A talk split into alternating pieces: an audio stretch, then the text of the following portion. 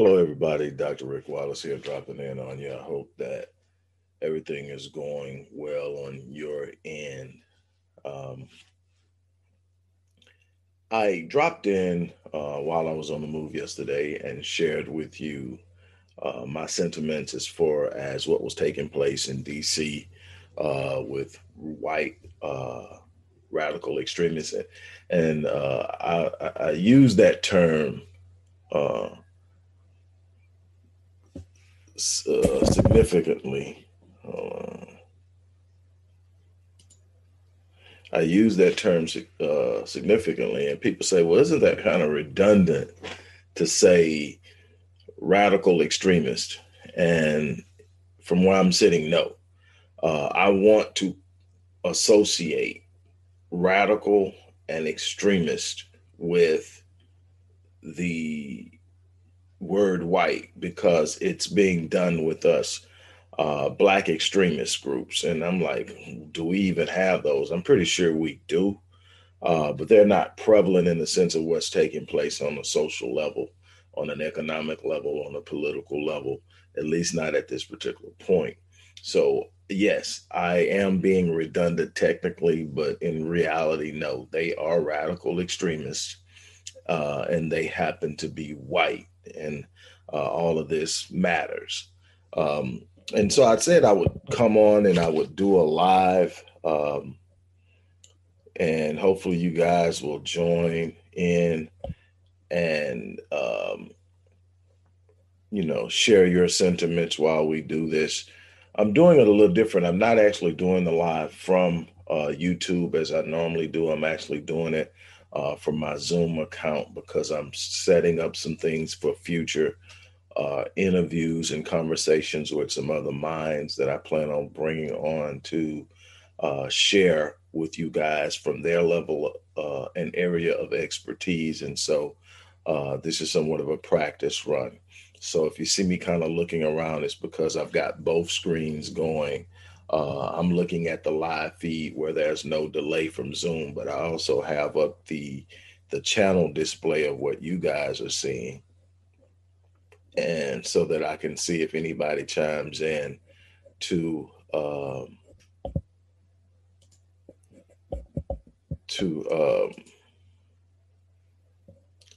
uh, make a comment in the uh, the chat uh, uh the chat uh, area. So work with me a little bit as we move through this. Obviously, as I uh, familiarize myself with it, it'll be a lot smoother uh, but you guys have been around for a while. I think you guys uh, uh, help me uh, help me out and help me get through this. Okay, there we go. All right.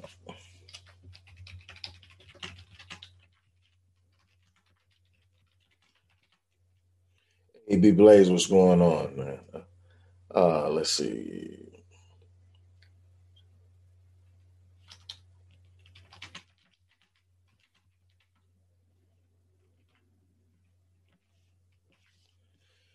Okay, uh, before we get started, you know, while I have streamed, I mean, uh, streamlined a lot of the things we do because of the lack of resources, I made that announcement before the end of the year. Uh, there's still work to be done. There's still help that we need, and I would love to get those programs up and run back up and running at full speed. uh, this year. But again, it will be contingent upon receiving the support that we need to make it happen. Uh, I've already explained the ins and outs of that. I'm not going to get into it today, but I did want to uh, let you know that the way that you can support that information is going to be consistently shared uh, throughout the channel and throughout uh, lives and recorded uh, videos. So here we go. For those of you who may be totally disconnected from what's going on, and that's not a bad thing. Sometimes you got to unplug.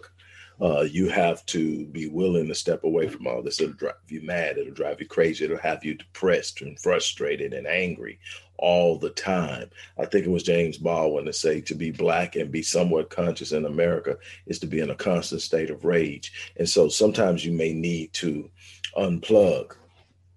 So for those of you who have unplugged and don't know what's going on, on yesterday, uh, Congress was to uh, cast its vote to confirm uh, the election of Joe Biden, which was basically to ratify uh, the electoral votes that says that Joe Biden is the president, and it was to take place yes take place yesterday. And a group of radical white right wing extremists uh, stormed the Capitol building, literally took over the first floor for sure. I know they were outside certain chambers. They actually made it into the uh, uh, the seating floor of the House of Representatives. I saw that. Uh, it was you know something something to behold in the sense of the way America attempts to present itself and what we're starting to see uh, unfold uh, as groups of white people uh, begin to believe that their privilege is slipping away from them and the way they're going to behave and react. And that's kind of what I want to sit here and talk about. I shared with you while I was, uh, uh, believe on the way to pick up my son, I shared with you um, my perspective on what's going on. I'm going to ca- recap that, and then I'm going to tell you, uh, more importantly, what I expect us to do or what I would advise us to do. And then I'll be done with this. Again, um, if you have anything you want to share, uh, definitely do so. But look, here's where we're at. there's a lot going on. Um, no matter what side of the, the, the, the fence you're sitting on, uh, you've got to understand something. We are extremely polarized in this country. What I mean is there's an extreme one left side, extreme right side, and we have never been further apart than we are now. Um, and there's so many different games being played uh, that you know there's no way that I can visit all of that today, and that's not why I'm here. But what we have to look at is what's going on now is simply the play out of the shift in in in in, in the reality of what's going on. No empire lasts forever, first and foremost. All empires fall. Uh, America has been a superpower for a few years, has been substantial for almost a century, or a little over a century, has been substantial in the world uh, influence and view and has been the preeminent superpower uh, since the 80s at the fall of the Soviet Union and has been a superpower since World War II. And so, what we have to look at is so many things shift over time and things happen. The Roman Empire fell, the Greek Empire fell, the Persian Empire fell, the Babylonian Empire fell. All of these empires that preceded what we're looking at now um, at, at, at one point in time imploded almost always because of something they were doing. It just simply is there's an arrogance that comes with being uh, a superpower, especially when you are a preeminent superpower, when there's no one to truly hold you in check. You know, yeah, there's China and there's Russia. Um, but all things uh, said, they are growing in strength, and I see China as being the next uh, major superpower uh, if things keep going the way they're going. Uh, there's a lot of things at play, though, and that's the reason gas prices are being played with and fluctuated so much because it impacts China and Russia. And so all these games are being played. Uh, here's my thing when it comes down to what happened yesterday, That's white folks attacking white folks. Black folks chill out, stay stay away from them as much as possible because this is what I anticipate. I anticipate as things get closer to uh, the inauguration that what you're going to see are more desperate extremists looking for a way to express themselves.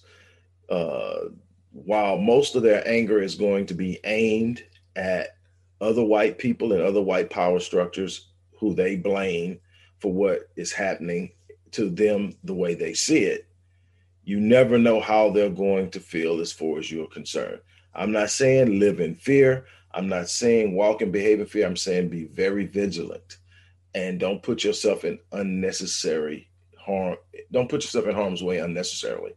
Do what you got to do, be where you have to be, but be very aware of the fact that the world as you knew it no longer exists and people are extremely engaged in doing they're not like us they're not going to go into their communities and and tear it up. They're not going to uh rat and rage and set st- stuff on fire in their neighborhood. They're going to aim their anger at who they believe did it and they're going to unleash.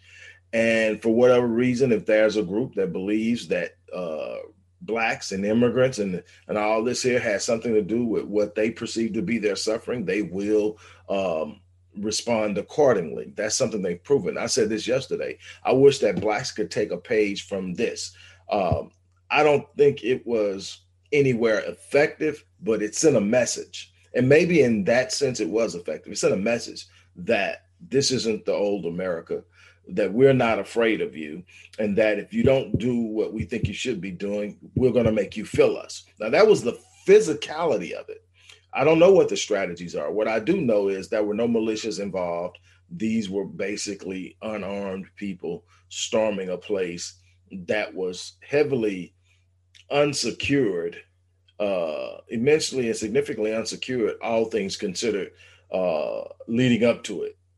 You, if you're telling people to stay in, if you're telling people to stay away, you've got to think something's happening. Why didn't you have a greater uh, security presence, or police presence, or whatever presence you need to protect the building? Um, something to think about. Here's here's the thing. Uh, if I'm not mistaken, they went ahead. The vote was confirmed. Biden is officially recognized as the incoming president now um, and Trump is the outgoing president. There's even talks about using, uh, I believe it's the 25th Amendment to take Trump out of office early. Uh, and that's being discussed, from what I understand, by members of his own cabinet. Um, there's a lot going on with that. Uh, those of you who know me know that I don't have, uh, I should be looking over here. Um, I didn't know that many people had chimed in. I'm sorry. Uh, hey, everyone. Uh, look, um, what you got to understand is 74 million people voted for Trump. In the state of Georgia, where there was this intense race for two Senate seats simultaneously, which Dems took both seats. So took a historically red state and completely flipped it to both senators in the state are now Democrat. And I can tell you for a fact that's not going over well. Uh, I don't think we've heard the end of it. But outside of Georgia, you have 74 million Americans across, almost completely half that are registered to vote that voted for Trump. Now, it doesn't matter what side you're on. I'm not telling you what side to be on. Uh, I don't trust Biden or Trump, never have. Don't like either one of them. Uh, I know their histories. I definitely know Biden's uh, political history has not fared well for blacks, but I also know Trump's personal history. Uh, it's not somebody I trust. It's not somebody that I believe has blacks' best interests at hand. Um, but I'm not one of those foolish people that's sitting up and going, "Oh my God, look what Trump has done." Dude's been in office four years, uh, and we act like we didn't start suffering in this country until Trump arrived. It's it's amazing how the media can write a narrative about what's going on in your world, and you buy into it because we've been conditioned to receive what the media gives us without questioning it, without sitting down and actually applying reason and rationale, critical thought. And so we'll sit around and we'll go, man, yeah, Trump's asshole. Trump did as Well, shit. So it was every other president. Nobody, he, he's not different. He's just not seasoned as a politician. And he says what the hell is on his mind the way he feels. Um, and he doesn't care how it comes across and he doesn't mind challenging. He is a narcissist. There's no doubt about the fact that he's highly narcissist, but that's that that that, that has no bearing on me as a black man though. His narcissism doesn't harm me. I've got to be real frail for his narcissism and how he talks and what he says to harm me. I'm not worried about bigots in America. I'm worried about racists in America. There's a difference. A bigot is a person that hates a person because they're different. A racist is a person that you has the power to use that hate to use it to, to, to actually act on that hate and has the position and power.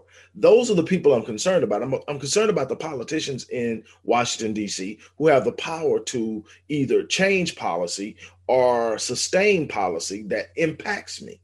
I'm concerned about the people who control the banking systems. I'm concerned about the people who manipulate and control control real estate prices. I'm I'm concerned about those. But I don't care what somebody hates me if all they had have is the same means to harm me as I have to them, I don't consider them a threat because I think I'm pretty good at defending myself and my family. I'm worried about the things that are so huge that it doesn't just impact me, it impacts all the people who look like me.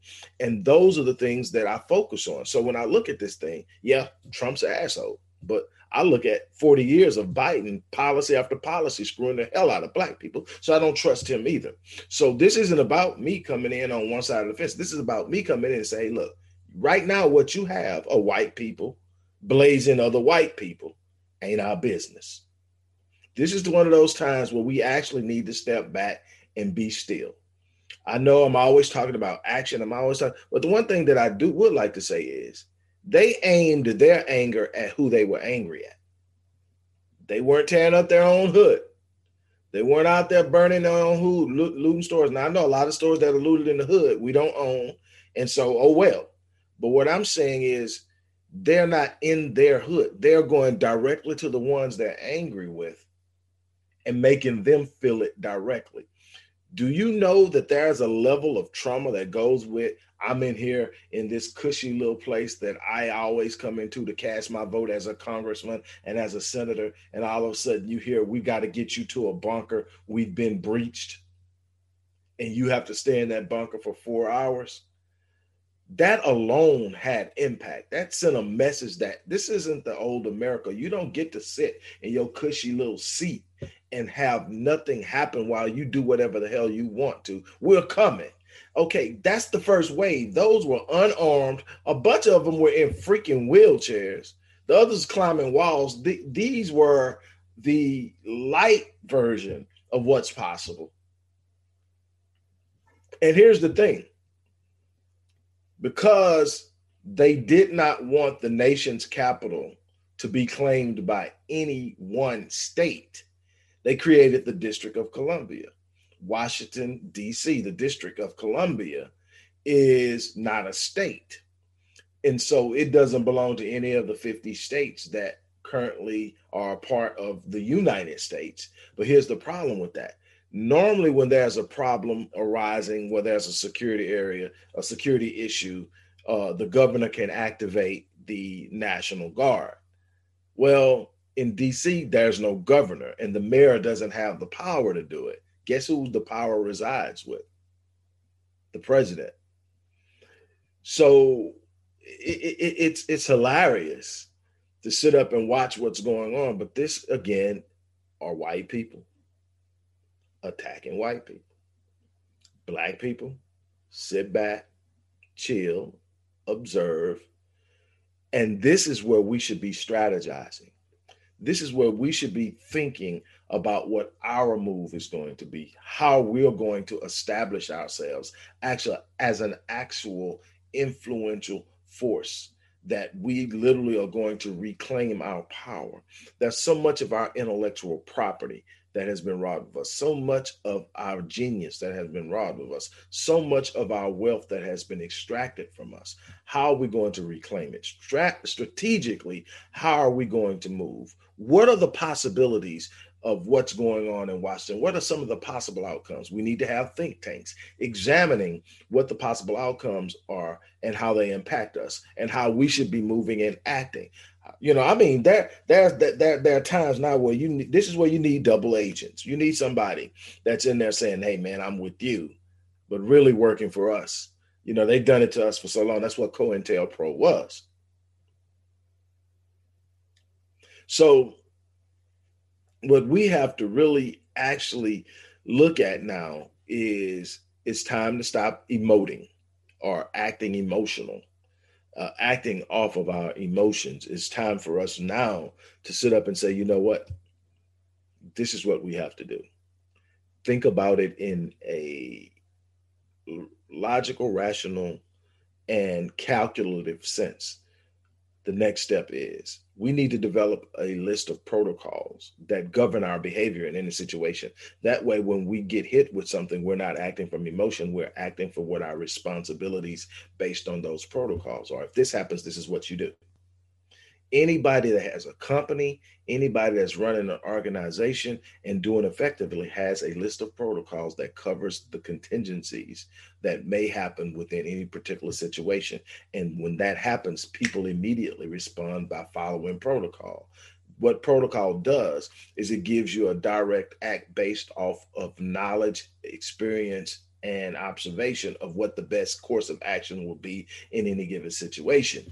And in that protocol, what also happens is if I'm in the protocol and I do what the protocol say and things still don't turn out right, it covers me to say I didn't act out of line. I did what I was supposed to do, and this was the outcome. The same thing when you're acting with protocols, you're saying I'm acting on the best behalf of everyone involved and whether the outcome is desired is the desired outcome or not i did what i was supposed to do. And if it doesn't work then we sit back down we go back into our think tanks and we determine okay in that situation that didn't work. Do we know why it didn't work? Okay if we know why it didn't work then what do we do about it? How do we change it? How do we make adjustments? It's a growing process. We are so far behind the curve we're going to have to go through these different phases of growth and, and, and development into a force that can be reckoned with. We are going to have to reach a point in which we can make our presence felt. And until we reach that point, we are at a disadvantage because all of the mechanisms are controlled by someone else the finance market so we can't play the game with they we can't play the game the way they play it and win it was never created for us to win you're wondering why you can never get ahead because it wasn't designed for you to get ahead. Now they'll dance some of the exceptions to the rule. They'll dance them in front of you, and they'll they'll um,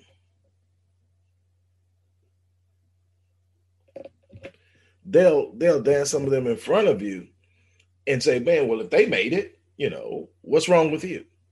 And they don't look at the contextual uh, environment or the context or the reality of the narrative of the story that says this is why they were able to circumvent it and this is why you can't.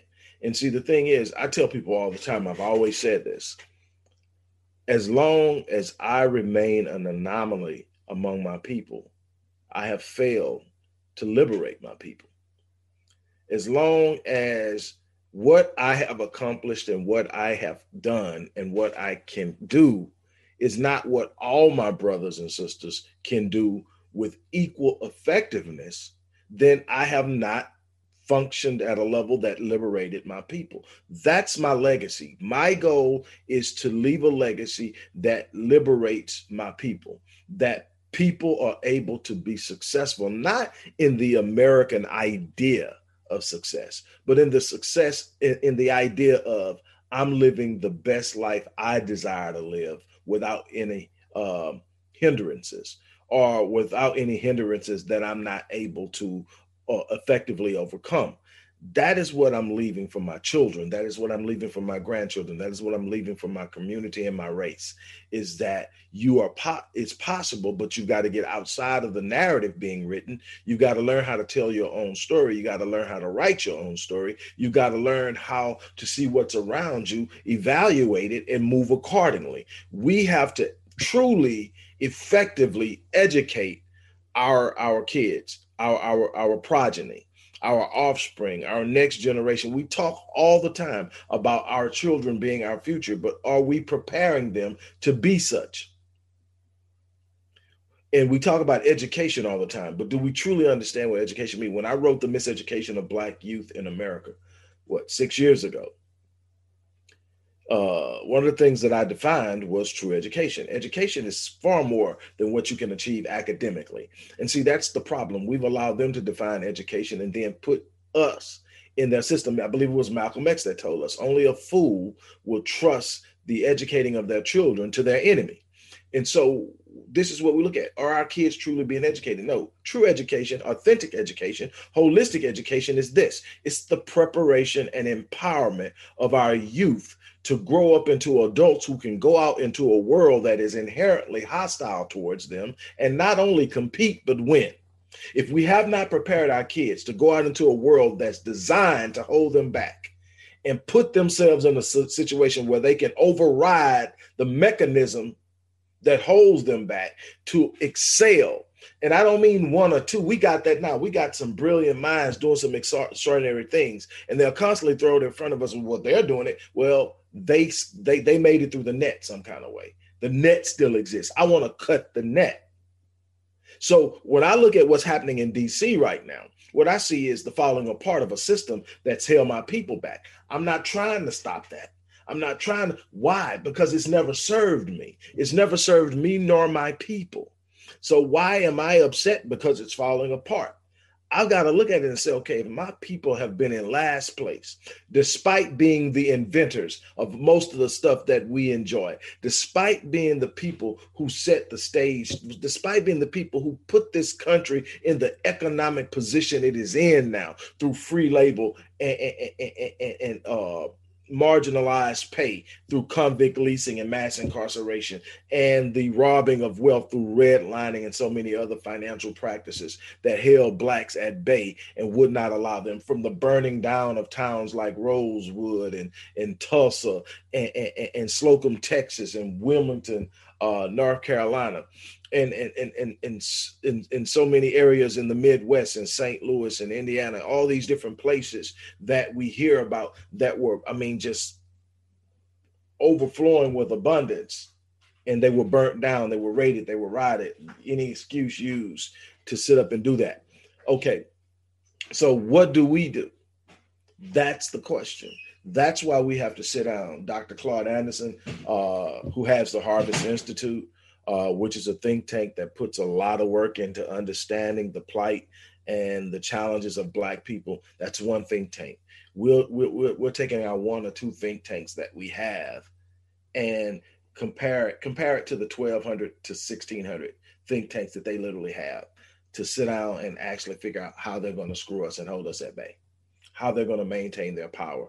What, what you have to understand, and I've said this many times, is that what we're really dealing with is elitism elitism is the protection of the wealthy elite.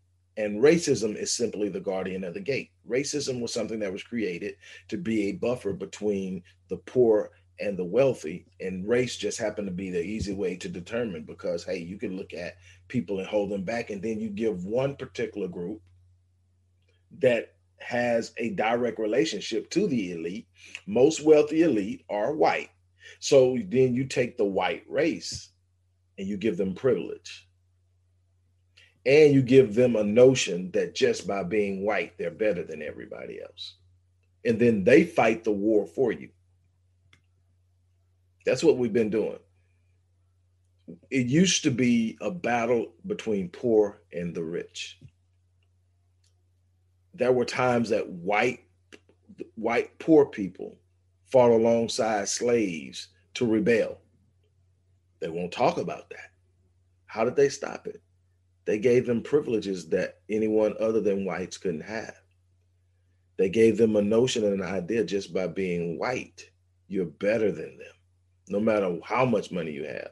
It, I, it, it, it, was a joke when he did it, but I knew he was serious when he was saying it. But it was just the way he delivered it. Chris Rock said this 20 something years ago. Uh, I want to say somewhere like 26, 26 years ago. Chris Rock did, what was it, Bigger and Blacker? And he said that, how did he put it? There's not a white man in America that would trade places with me, and I'm rich. Think about it. That's the power of privilege. No white man wants to be a black man, no matter how rich the black man is and no matter how poor the white man is, because privilege, privilege in and of itself is seen as power. I'm associated with the power class, even though I'm poor. And you'll see poor white people living in some of the most degraded areas talk to you like you're trash and think they're better than you because that's what society has created.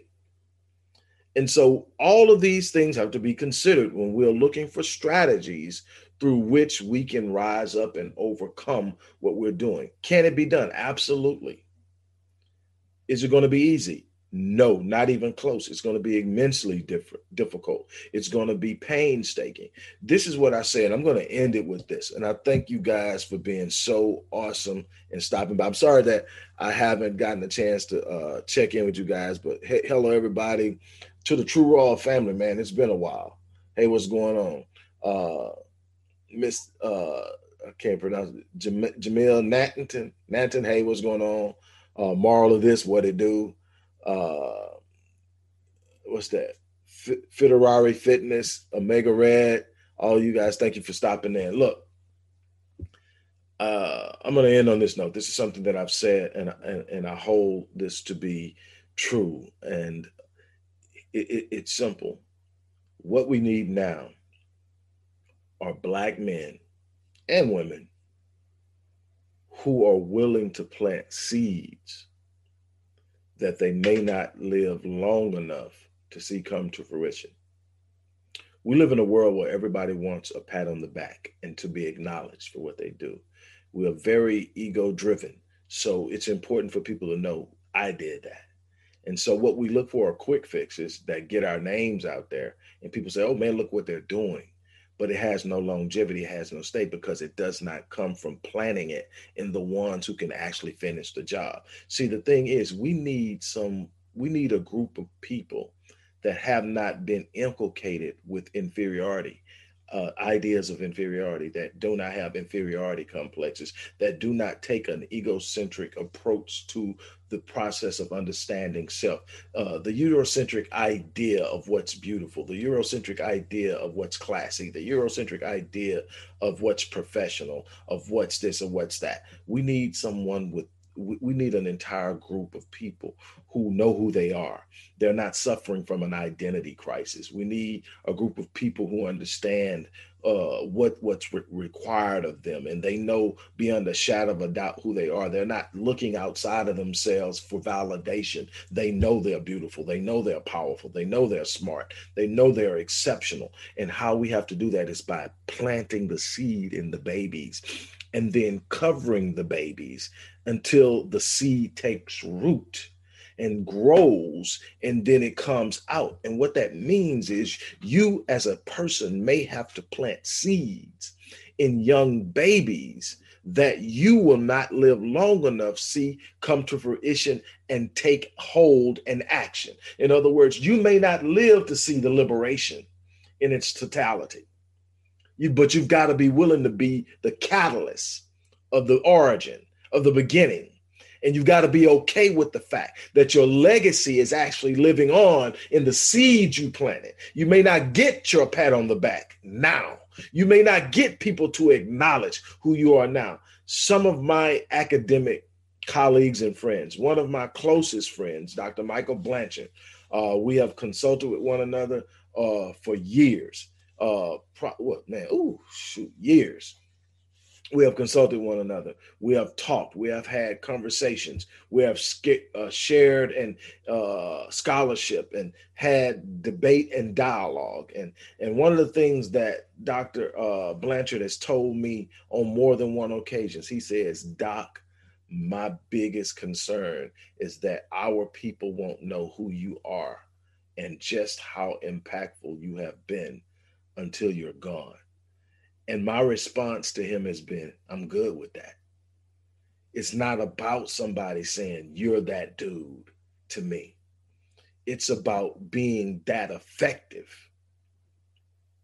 that somewhere down the line, people will look back and say, man, he was on it. And because he was on it, look at where we're at. That's all for me. I don't need to be praised. My I, I, know how to serve my own ego. I know who I am. I don't need anybody to tell me who I am. I don't need anybody to, to pat me on my back to know what I am and how good I am at what I do. I didn't get to where I'm at by being uh, vulnerable to the opinions of minimal minded people. So I don't need nobody to tell me who I am.